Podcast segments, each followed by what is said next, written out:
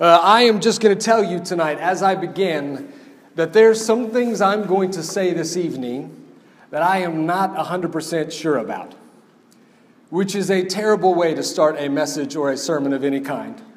Uh, you guys all know, like Speech 101, the, one of the first rules of public speaking is you want to portray an air of confidence. You want your audience, your listeners, to feel confident that you know what you're talking about. Well, I'm going to tell you tonight, I do not know what I am talking about, okay? Uh, there are some things, at least, that I'm going to be touching on that, that I am still learning and still working through. Some things that are somewhat mysterious to me, but that's okay because there is one thing that I'm really certain about.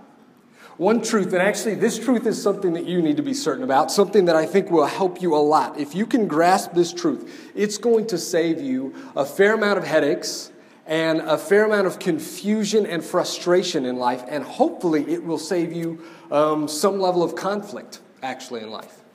And that's this truth uh, that in the Christian faith, there are what we call close handed beliefs or doctrines and they're what we call open handed beliefs or doctrines.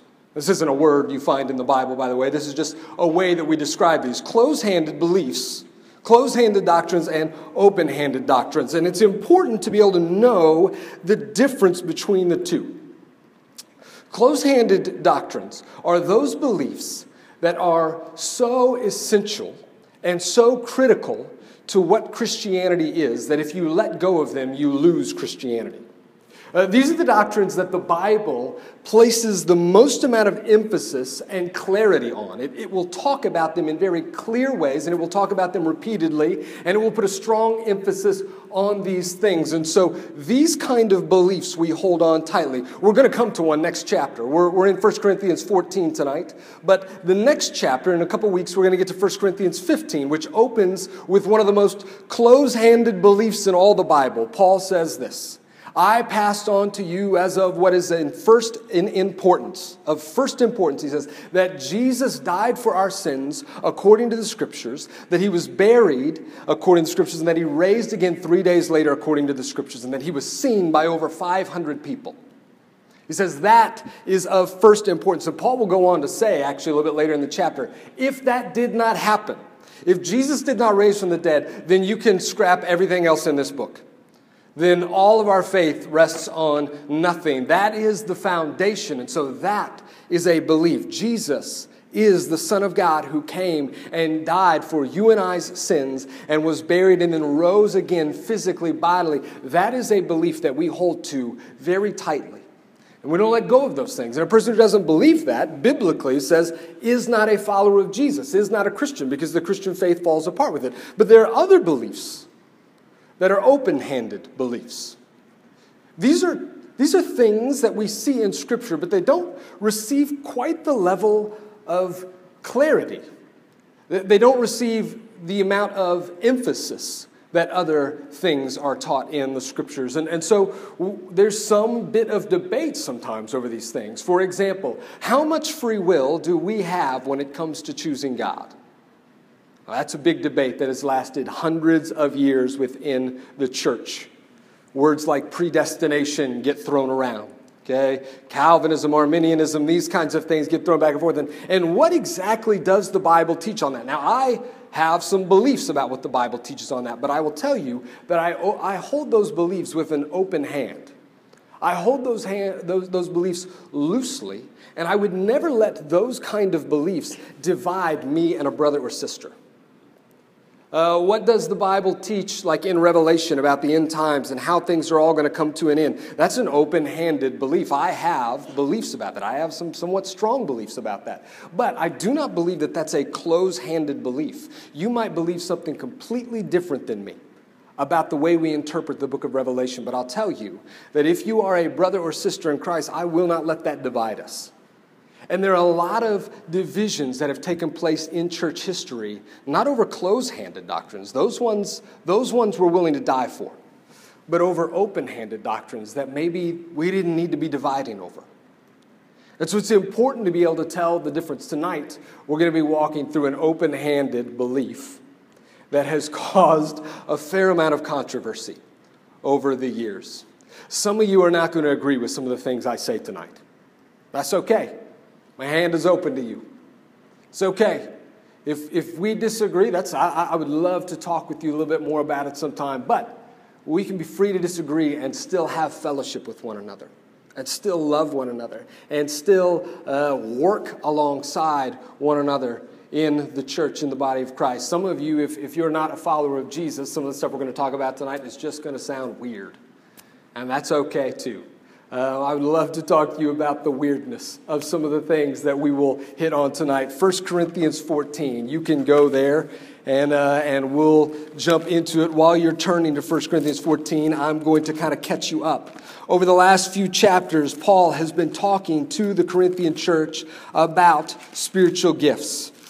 This was a big topic in this church and one that they worked through uh, quite a bit. And so Paul really wants to hammer down and give them a good understanding. When you read through these, you get a fairly clear picture, kind of quick, that uh, the Corinthians had a fascination with spiritual gifts and that there was like one or two specifically that they were super into. And that they had developed this kind of these two different categories of the haves and the have nots based on who had this particular gift. And, and those who had this particular gift, they were considered like the, the super spiritual ones. They were considered like the elite Christians. And everybody, everybody else, they were kind of in the, the ordinary Christian category. The kind of, okay, yeah, you can kind of be a part of us, but you're not fully a part of us. And so this is a really big deal. And Paul writes to correct this issue. And in the first two chapters, 12 and 13, that we've been studying here, he basically says three things. The first thing is this you need to know that every Christian, everyone who follows Jesus, has received a gift from the Holy Spirit, given to them by the Holy Spirit. And because it's given, this is still under one, because it's given, that means whatever gift you have doesn't make you better than other people. Doesn't mean you got it because you're more spiritual. You just got it because the Holy Spirit chose to give it to you. And so there's no such thing as a gift that is not needed. That's the second thing. Every gift is needed. Every member of the church is needed, and the gifts that they've been given uh, by the Holy Spirit are important for the church. And the third thing is this we, wrote, we read this in 1 Corinthians 13 that self giving love is the guiding principle for all things spiritual gifts. Anything that has to do with spiritual gifts, and you want to know what's it for, how do I use it, what does it look like, love is what you come back to over and over and over again. That's actually the self guiding principle for how we operate in every part of our Christian life. That we love the Lord our God with all our heart and soul and mind and strength, and we love our neighbors, our brothers and sisters as ourselves. So these are the things that he has been hammering on. Now he's going to address the specific gift that has been causing so much problems in the Corinthian church. And, we've talked about it a little bit. Uh, we've kind of, you know, given you a little bit of a spoiler alert as to where this is going, but Paul doesn't actually hit it until 14 and it is uh, tongues is this gift. And then he's going to talk about another gift that he actually says, let me tell you a real gift you should be fascinated by. Okay, this is the one that you should really get into. Let me uh, read starting in 14.1. Notice how this is one continuous argument. He flows right out of the love chapter, 1 Corinthians 13, and he moves from that idea of love straight into his talk on tongues and on prophecy. Uh, he says this Pursue love, just like I told you, Pursue love and desire spiritual gifts, and especially that you may prophesy. For the person who speaks in another tongue is not speaking to people, but to God, since no one understands him. He speaks mysteries in the Spirit. And on the other hand, the person who prophesies speaks to people for their strengthening, encouragement, and consolation. There are two things I want you to notice in those first few verses. The first is this we are supposed to desire spiritual gifts. That's something that we should want. It's something we should ask for. It's something that we should long for to have spiritual gifts. I believe that the Holy Spirit gives every believer, when they come to Christ, a spiritual gift to be used for the church, but I don't believe that's the only time He does. I believe that the Holy Spirit can still give spiritual gifts to us at different points in life. And he says we should desire this. But the second thing to see is the reason you ought to desire it is because of love, once again. Because we know this, that whatever gift I get from the Holy Spirit is not for me. Whatever gift I've been given is for you. It is to be used for the building up of the church. It is to build up my brothers and sisters. Now, the gift that the Corinthians have been desiring like crazy is the gift of tongues. Paul says you got it wrong. Not, not, nothing wrong with tongues, Paul says. He'll, he'll get into that in a little bit, but he says actually, if you're going to be craving a gift, there's a gift you ought to really want it's prophecy. And here's where we get into the controversy. Um, this is where a lot of churches have begun to divide over these two specific things and a few other gifts kind of thrown in there. Um, there are two main debates that we need to kind of just we're, I'm going to try my best to not get too far into the weeds, but we've got to kind of talk a little bit about this. And, and we're going to spend more time in the first half of our talk, and then we're going to take a break, and our second half is going to be a little bit shorter. But I need to spend a little time to kind of get into this because there are two big questions about these. Uh, the, the first question is what are these things? What are tongues? What is prophecy? Paul talks about the gift of tongues, what does he mean? There's a lot of debate about that. When Paul talks about prophecy, what does he mean? There's a lot of debate about that. And then the second question is do they still exist today? There's a lot of debate about that. Do they still exist today? Uh, I don't have too much time to get into that second question. I'm just going to go ahead and just kind of show you my hand. I'm going to tell you kind of where I'm at with that. Um, I, I I believe, as I have read the scriptures, and, and my mind has actually changed over the course of my life on this, I actually believe that these gifts, tongues and prophecy, still exist today.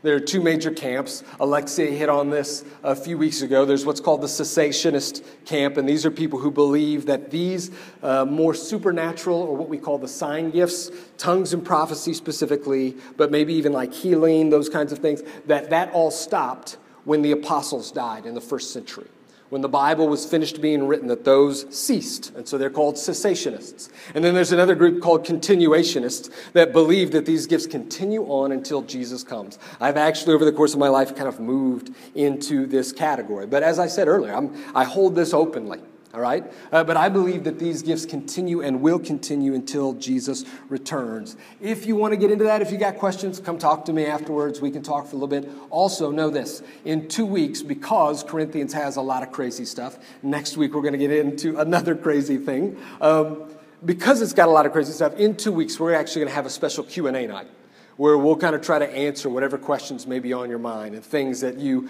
lack some clarity on, and we'll try our best to bring some clarity to those things. So if you got questions, we can talk about it then, or you and I can talk a little bit later. Uh, okay, let's get into tongues though, real quick. All right? Uh, there appears to be in the Bible two different expressions of this gift, two different ways that this works. Some people would say there's only one, but I think there's two. The first is this tongues appear to be in one place an earthly language that is miraculously given to enable a speaker to share the gospel. That is, the Holy Spirit in a moment gives me the ability to speak a language that I don't know so that I can share the gospel with people. We see this happen in Acts 2, where the church is gathered together. There are 120 people on the day of Pentecost, and the Holy Spirit comes on the church, and they begin, it says, speaking in tongues. Now, you should know this that the Greek word for tongue is glossa, and it literally can be translated tongue, and it literally can be translated language. They used the word tongue and language interchangeably. To speak in foreign tongues was to speak in foreign languages. So they begin speaking in tongues, they begin speaking in languages, and then they go out into the temple courts, and as they're speaking, all these people who are gathered there for this festival from all these different corners of the world can understand the message that they're speaking in their own language. They're speaking something that appears to be their languages, and they're able to hear that. And so that seems to be something that happens with tongues. Some would say that's all tongues are, is only the ability to speak another language. But uh, another expression that I think is being talked about is uh, a heavenly language, or some might say an angelic language that is used for prayer and praise that is used in praising God and in praying to God. This is a language that is not understood, understood by other human beings that are listening around you. It is a, language that is often not even understood by the speaker themselves. It's not a language that the speaker learns, like you go to Spanish class and you learn how to like parse sentences and verb tenses and stuff like that. It's not like that. I believe that both of these exist, and the reason I believe that Acts 2, and 1 Corinthians 14, what we just read about, are two different kinds, is because in Acts 2, they are speaking to people about God. But in verse 2, what we just read, Paul says that when somebody speaks in tongues, they don't speak to people, they speak to God. And so I think that he's actually talking about a different expression of this gift, this, this more heavenly, uh, angelic language. Now, you might be thinking, even as I talk about these things, that sounds crazy. Some sort of like magical angel language that people just start speaking and it, it sounds like gibberish to people and they don't know what it is. That sounds crazy. Well, I have good news for you. Paul is going to agree with you in just a minute. We'll get there prophecy. What is prophecy? Well, there's a spectrum of ideas on this, but there are basically kind of two extremes in believing of what in believing what prophecy is when Paul talks about it here in 1 Corinthians 14. One group, the, if you go to kind of the far end, there's a group that says when Paul talks about prophecy, New Testament prophecy, he's talking about the same kind of thing that we see in the Old Testament. Like when Isaiah the prophet comes and speaks, and it is a divine word from the Lord, and it is infallible. That means it is without error, and it, is, it has the authority of God itself, and you need to listen to it. That's what Paul's talking about here. And there's some people who believe that that is the case, that that is what prophecy is. Actually, the Mormon church, which is not a Christian church, uh, but the Mormon church actually, they believe they have a, a sitting prophet, a, a prophet at all times who they believe speaks on behalf of God. And when he speaks, it is just as important as anything you might find in the scripture. That's their belief. Okay? Now, you go to the other side, and other people will say, no, no, no. When Paul is talking about prophecy, all he really means is essentially preaching, speaking the word of God. Maybe with, with extra passion, with extra fire. Essentially, they would say, like, prophecy is kind of what I'm doing right here. And so, this kind of, if, if that's what Paul's meaning, this prophecy, that's completely fallible. I could be wrong. I can make mistakes. I can have errors. And what I say is not on the same level as this. Okay, so there's these kind of two different ends of the spectrum, but there is actually kind of a third middle ground. And like I said, there's kind of positions all along that says, no, no, we think that actually what Paul is talking about, as you read through the New Testament, it appears that the prophecy he's talking about is not just preaching the Word of God and explaining that. Because whenever that happens, they use the word teaching or preaching a word of instruction. They use those kinds of words. And, and, and, Paul doesn't seem to be talking about that when he says prophecy. And when we watch these things in, like, the book of Acts, it sounds more like a, a word that is given from the Lord and spoken through a human being. A God says something to someone and they kind of communicate it out to people. But it also appears that those words are not considered infallible that we don't take that level of prophecy like with the same degree as, say, the book of Isaiah. Because Paul will say later on in this chapter when a prophet stands up and speaks in church, the rest of you need to evaluate it. That is, you need to weigh it out and make sure did what he just said match up with the scriptures? Because he might have heard wrong. He might not have gotten that perfectly right. And so we're going to we're going to trust this more than we trust what that guy says. But if what he says matches up here, if it appears to run true with what God has revealed to us in His Word, then we'll listen to that. He'll say the same thing in 1 Thessalonians 5 19 through 20 that you don't despise prophecy. You should listen, but you need to test it. And so I believe that what Paul is talking about is, is not infallible, no mistakes, and you trust this as the Word of God. But at the same time, it's not just preaching, it's something that is kind of spoken and heard, and, and it, can, it can be spoken out, but it doesn't mean that the person who speaks it has like divine authority. John Piper, you'll, you'll hear us kind of quote from him sometimes. He's a Baptist minister in Minneapolis. Actually, he's retired now, but was a minister at Bethlehem Baptist for many years. Um, and one day, John Piper was speaking to his church, and he was talking about the, the importance of small groups and evangelistic Bible studies. And he was trying to convince them that they should be doing these things and trying to talk. And as he's saying these things, he kind of looked over in a certain section. He's just giving examples, and he said, um, Maybe you should start a Bible study. Maybe, he said, you might be working on the 31st floor of the IDS Tower in Minneapolis, and maybe you should call your people together and have a small group meeting. He's just kind of making some examples. Maybe you're in this situation. Maybe you're in this situation. Maybe you're on the 31st, 34th floor of the IDS Tower, and you need to call your people together for a small group. After he was done, this lady came up to him and said, Why did you say that? He said, Why did I say what? Why did you say that thing about starting a small group on the 34th floor of the IDS tower?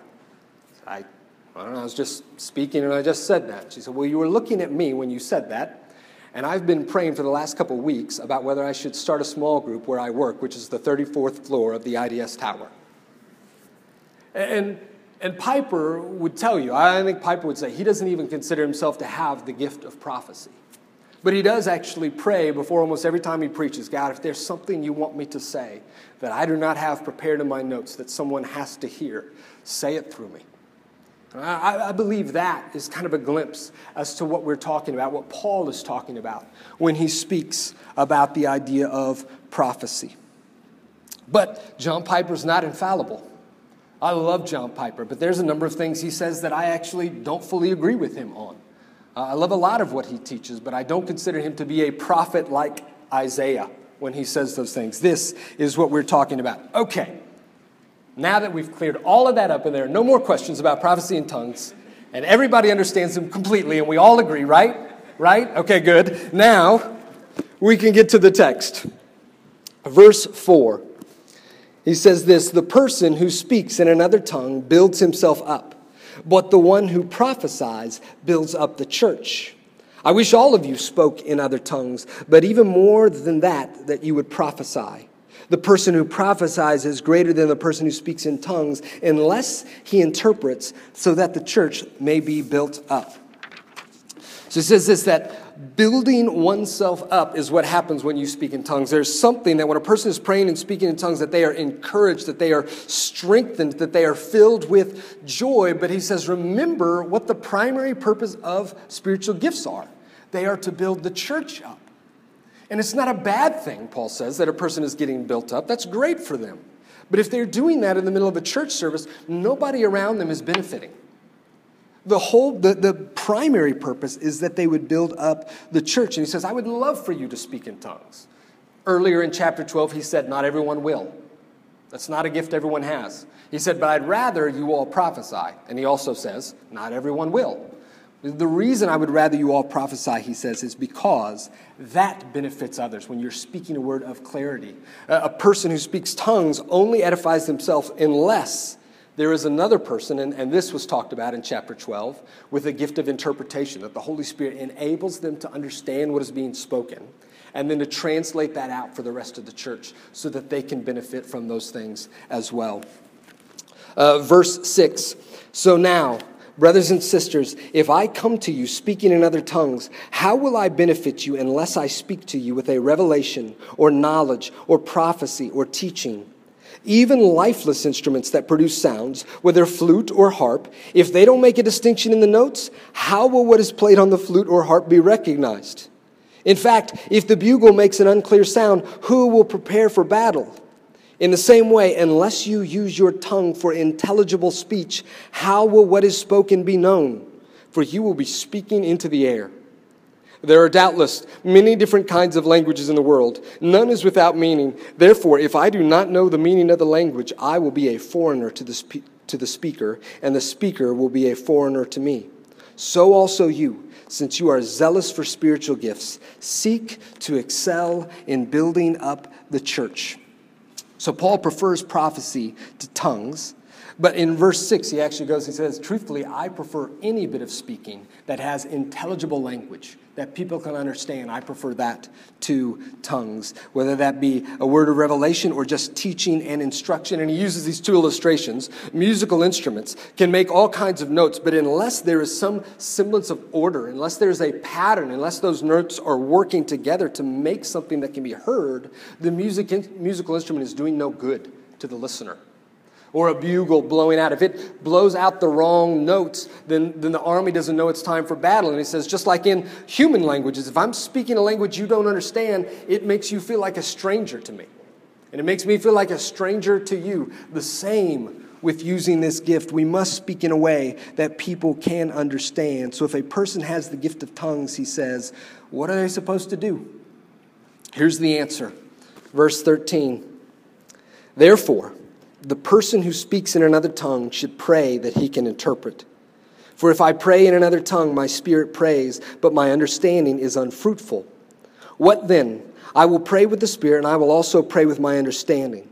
I will sing praise with the Spirit, and I will also sing praise with my understanding. Otherwise, if you praise with the Spirit, how will the outsider say amen at your giving of thanks, since he does not know what you are saying?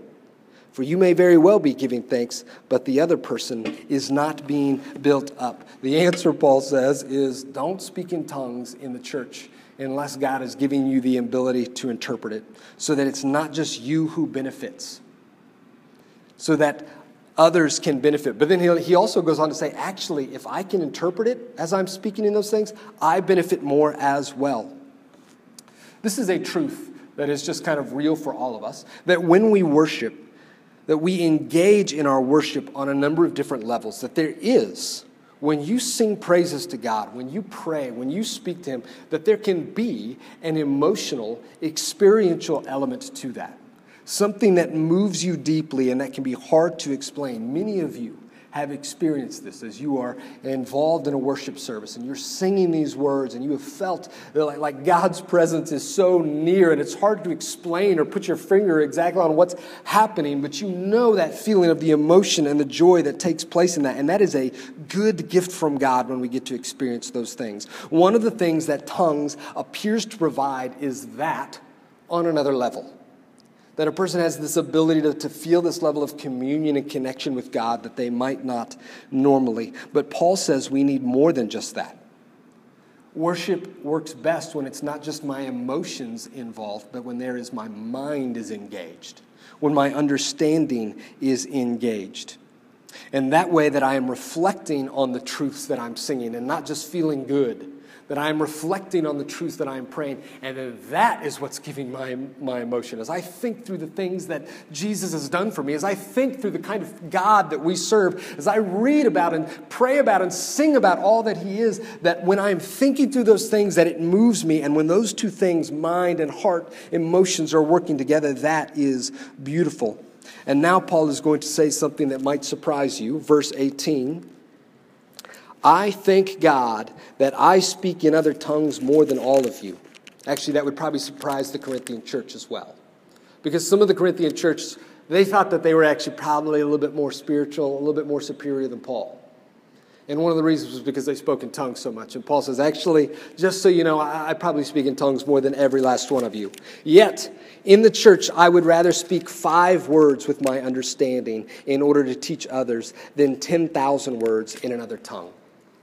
So, so, so, Paul says, I, I, speak in tongues, but you might not know that because I do that privately. In the church, I would rather speak five intelligible, understandable words than 10,000, which is the biggest word in Greek. It's myriad for a number. And so he's basically saying a bajillion, okay? I'd rather speak five intelligible words than a bajillion words that nobody else can understand. That's kind of his point there that he's making. Um, and then he moves on into a section that at first will sound like he's contradicting himself, but we'll, we'll make our way through it. Brothers and sisters. Uh, verse 20 Brothers and sisters, don't be childish in your thinking, but be infants in regard to evil, and adult in your thinking. It is written in the law, I will speak to this people by people of other tongues, and by the lips of foreigners, and even then they will not listen to me, says the Lord. Speaking in other tongues, then, is intended as a sign not for believers, but for unbelievers, while prophecy is not for unbelievers, but for believers. If therefore the whole church assembles together and all are speaking in other tongues, and people who are outsiders or unbelievers come in, will they not say that you are out of your minds? But if all are prophesying and some unbeliever or outsider comes in, he is convicted by all the words and is called to account by all the words. The secret of his heart will be revealed, and as a result, he will fall face down and worship God, proclaiming, God is really among you. So, Paul first says that tongues are a sign for unbelievers. But then he'll go on to say, prophecy is what unbelievers need. So, which is it? Is it a sign for them or, or is it prophecy that what they need? Well, actually, if we understand what he means by sign, he quotes this passage from Isaiah 28 I will speak to this people by people of other tongues. Uh, that chapter, Isaiah 28, is where Paul is talking to the people, sorry, Isaiah is talking to the people of Israel and says, Here's what God is telling you. Because you will not listen to my language, you're going to hear the language of foreigners soon. That is, God is going to send the armies of Assyria and Babylon and the Persians to come in and conquer you and carry you off into captivity. And when you hear the languages that you do not understand, when you are surrounded by foreign tongues all around you, that will be a sign that my judgment has come upon you. And so Paul is taking that verse and he's saying, when unbelievers, when someone who is not a Christian comes into a church service and hears a bunch of people speaking in tongues, that basically becomes like a sign of judgment on them because they're probably going to reject Christianity altogether because, Paul says, you sound crazy.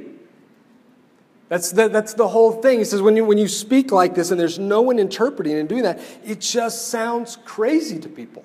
And so that's why prophecy is so important, not just for our brothers and sisters, but so that we are speaking intelligibly, he says, when someone who is not a believer comes in and they can hear the truth and they can understand what's going on rather than being turned off by something that just seems so odd and bizarre. So, I told you, first of all, that Paul was going to agree with you about it being crazy. The question is, what do we do with this passage? Because for most of us, I'm guessing, it might not feel like there's a lot for you here. Like, I don't know if I got either of those gifts. And so, what am I supposed to do? Okay, Paul, deal. I won't speak in tongues in church. All right, I'm with you. So, so what are we supposed to do with that? Well, there is one key idea that drives this whole passage that I believe applies to all of us, regardless of our giftings and regardless of our place in life. And that's what I want to talk to you shortly after our break. So we'll take a few minutes and then we'll come back and crack it open for a few minutes after that.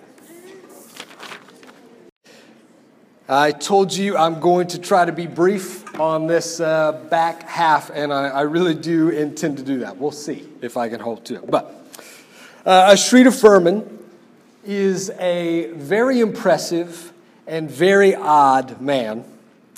This 67 year old health food store manager is famous for one thing, and that is he holds the Guinness World Record for the most Guinness World Records.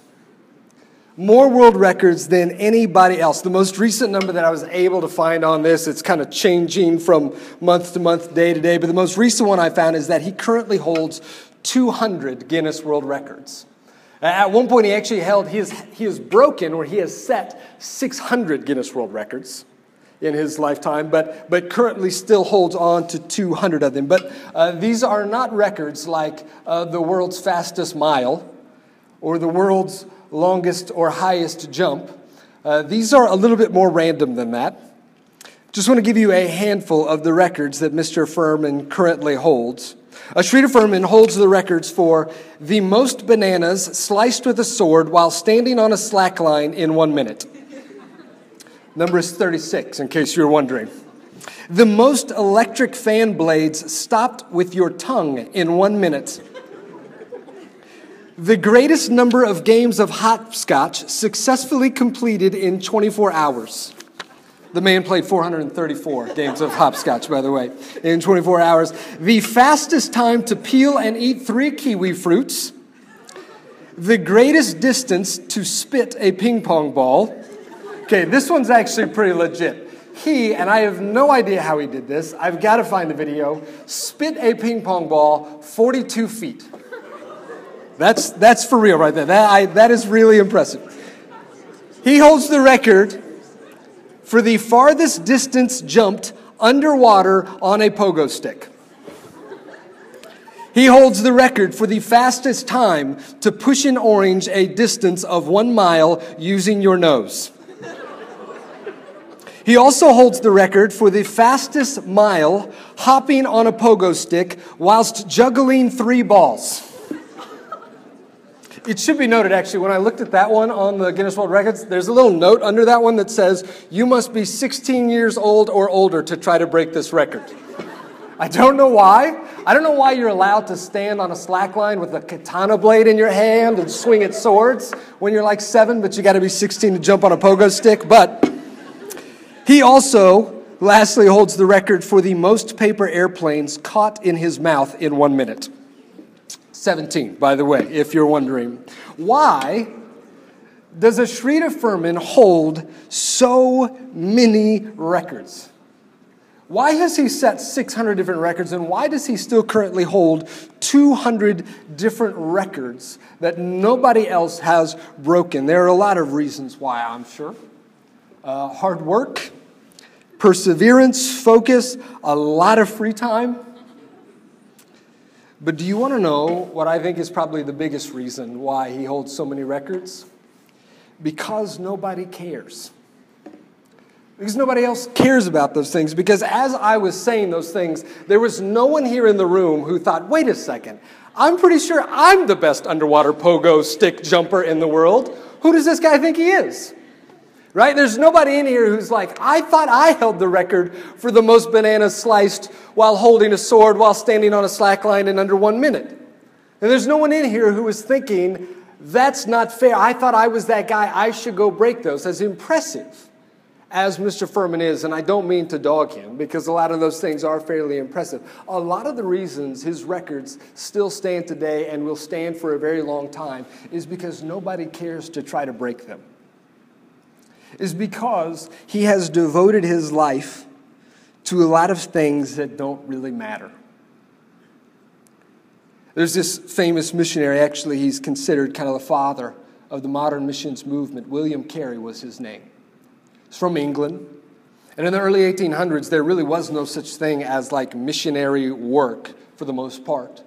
It was kind of just understood hey, we get Jesus, and the rest of the world can kind of do whatever they're doing. But William Carey began to think this isn't quite right. If, if I get to know Jesus, if I've heard this incredible truth that He has come to set me free from my sins, He has died for me, and He came because He loves the whole world, then it only makes sense that those people over there should get to hear it too. And so he devoted his life to wanting to go, and he took the gospel over to India and started kind of this movement where missions became a thing again, where more people could hear the gospel. But he has this quote that I think is really incredible. He once said, I am not afraid of failure. I'm afraid of succeeding at things that don't matter. Not afraid of failing as I try to do big things for God. I'm not afraid, I'm not afraid of messing up and falling short. I'm afraid of being really good at things that don't matter. I'm afraid of devoting my life to something and mastering it and everybody being really impressed and then finding out in the end that it did not matter. That is what I am afraid of. That is a fear that I think more people should probably have. Because there are a lot of us who will devote our lives. There are a lot of people who are very driven and who are very gifted and they're going to become incredibly successful in life because they're going to set their minds to doing something and they're going to not stop at anything until they get it done. And then they're going to get to the end of their life and they're going to find out that all that drivenness and all that work and all that effort went to something that was not that important. There are people who will work hard to successfully rise to the top of their field, to be known as great in their line of work, to be seen as an expert, to be the most knowledgeable, to be the top. And in the process, they will find that they do it at the expense of all of their relationships, that they lose the connection they had with their kids, that they lose their marriage in the process. There will be people who will make more money than you and I might ever dare dream, but they will sell their character out to do it. They will do really well in things that don't matter all that much. It's not that rising top to the top of your field is a bad thing. It's not that building some company from the ground up and making it really successful and making a lot of money while doing that. It's not that that's a bad thing. Those are okay things. It's just that they are lesser things, and we do not want them to ever get in the way of doing greater things that we don't want to do them at the expense of greater things. Tonight, my simple encouragement to you is this that you would give yourself to something great. That you would give your lives to something important, something that is lasting, to something that will outlast any company that you could ever build, to something that will go far beyond any organization or movement or political party that you could ever join, to something that will way outlast your life, to something that will way outlast any empire or any nation that has ever existed on the face of the planet, that you will give yourself to serving and building up the body of Christ. That you will give yourself to serving and building up the church. The church is something big and great, not because the church is great in and of itself. It's not because the people in it, because we're awesome. No, the church is something bigger and greater than all those other things I just mentioned because it belongs to Jesus. And because it serves his purpose. And that is something worth being successful at. That is something worth giving your life to. Paul says in 1 Corinthians 14 12, I want to read it again because it is so good. So also you since you are zealous for spiritual gifts, seek to excel in building up the church. He says, You're excited about spiritual gifts? You get excited about that, you get pumped, great, okay? But can I tell you, if you're going to get excited about something, if you're going to be good at anything in life, if you're going to excel at anything in life, excel at this, at building up the body of Christ, at bringing into people into the church, bringing people into this body, into this family, so that they can know the love of Jesus, so they can give their lives to Him, and then give your life to building those people up, to serving those people to loving those people, to discipling those people. Give yourself to something that will last for longer than your lifetime. You know the experience of really getting into something? You know that feeling when you discover like a, new hobby or a new passion that you get really, really excited in, and into. Maybe it's fitness and health, and you really get into understanding nutrition and how to kind of take care of your body, or into exercise and doing those things. Maybe it's something like golf, or maybe it's something like music, and you find this kind of passion. You find yourself doing whatever you can to get better at that thing. You find yourself reading articles online about it or following certain uh, social media accounts, influencers that talk about that thing so you can learn more about it. You find yourself watching YouTube videos so you can learn how can I improve at this? And, and you lay in bed at night thinking about that thing that you love so much and that you get so passionate about doing or growing in. Your passion moves you to excel in that thing and that drive that happens to some of us. Some of us are type A personalities. That happens more frequently. Some of us are more kind of obsessive and driven, and that happens more frequently. But all of us know that feeling of something that we get really excited about and we start chasing. That's a God given thing inside of us. This drivenness, this drive to, to do something and to do it well, to master it, to work hard in that thing. That is a good thing that God has placed inside of you. But we can tend sometimes to funnel our passion and our resources towards things that might be good, that might be fun, but in the end are not always that important. Towards things that, that, that are even good, but they come at the expense of greater things. And we end up being successful in things that do not matter. If you're going to excel at something in life, if you're going to study up, if you're going to practice, if you're going to work hard, if you're going to be good at something, be really good at this serving Jesus and his church. Don't be afraid of failure. Be afraid of succeeding at things that do not matter. So, what do you do? How do you follow 1 Corinthians 14 12. Excel in this, building up the church. How do you do that? Let me tell you at least one thing you don't do, at least not yet. Don't change your major. You can do that, you know, three or four more times before the end of your college career, but don't do it just yet. Uh, sometimes when we talk about things like this, my fear is that the first thing that starts to kind of well up inside of student as they hear us talk about doing important things and doing things for the church and doing things for Christ and his mission and his kingdom, you start to go, man, I don't see how my major, how my career path really serves that. Like, I got to find something more, you know, significant something more meaningful than, than whatever you might be thinking, accounting or engineering or whatever it is. It just doesn't feel like that helps people. It doesn't feel like that helps the kingdom. And so the, the temptation is to start to go, maybe I need to shift and maybe I need to um, go into like nonprofit work. Or maybe I need to go into education and, and teach kids or counseling, or maybe I need to go into ministry and hear me. If you feel like perhaps the Spirit might be putting that on you, if you feel this calling towards specifically like missionary work or ministry work, then, then listen and talk that through with someone. We, we would love to talk to you about that and try to help you discern whether that may be a real thing. But don't just jump to this idea that I've got to go into like full time vocational ministry in order to really serve the Lord. One of the things we try to teach and talk about here at the table is this idea. This is actually on our list of five things. This is number one, this is key a gospel centered life. And a gospel centered life simply means this that I let Jesus, who he is, and his, uh, who he is and what he has done, I let that affect every part of my life. And so it means I don't have to divide between like the spiritual aspects of my life, the, the, the Christian, the religious parts of my life, and then the like non spiritual parts of my life. No, no, no, no. If I believe the gospel and I believe Jesus is who he says he is, and if I believe that he actually died and changed my life and redeemed me, that means every bit of my life, I want it to belong to him. And I can use every part of my life, including my major that might not seem to make sense at this point, including the gifts and talents I got, even if they're not necessarily like people oriented jobs or careers, that I can find ways to leverage the career.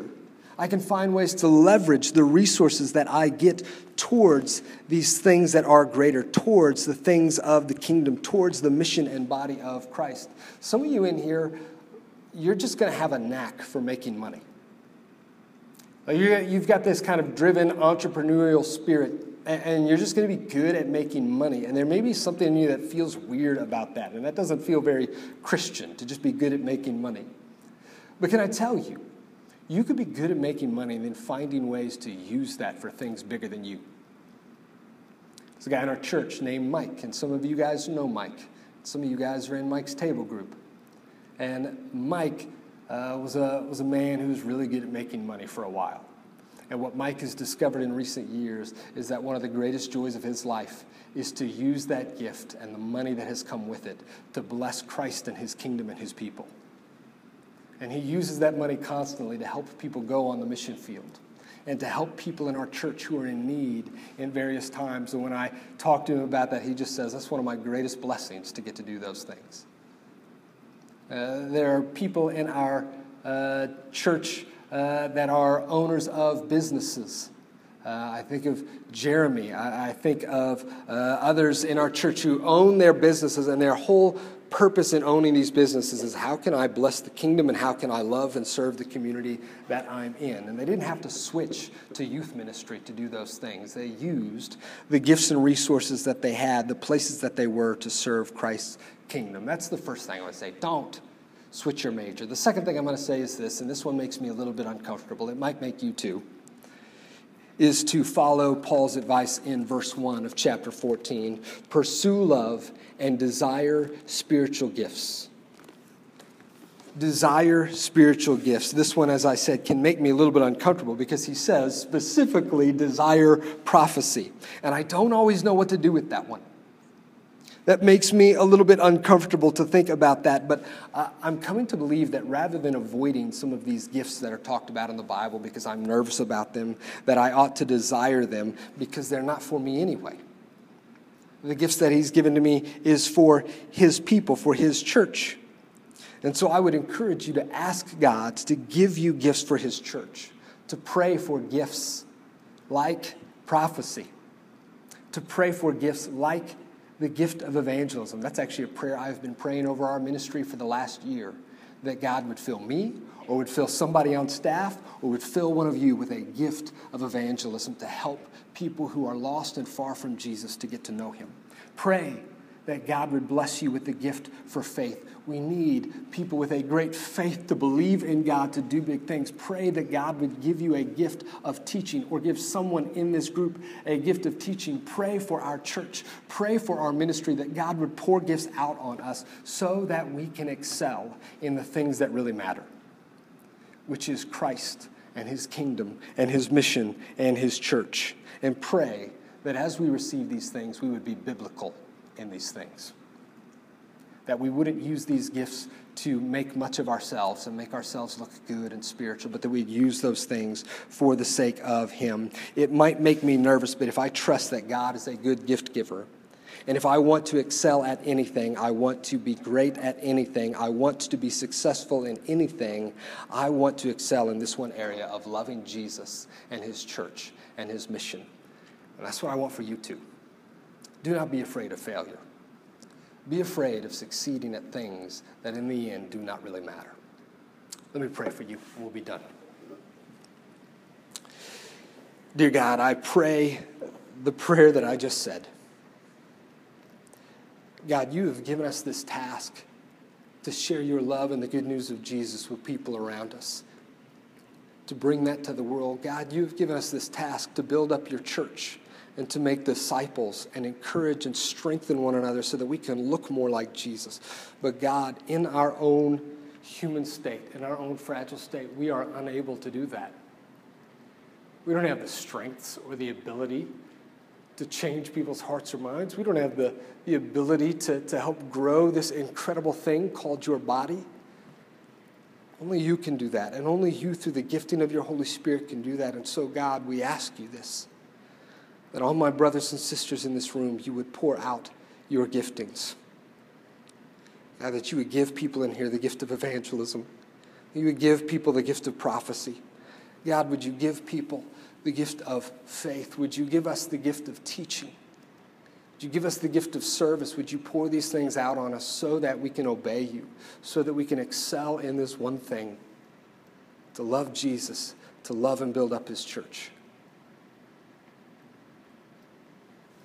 I'm asking for your spirit to do this because we cannot. And I'm asking you this in the name of Jesus. Amen.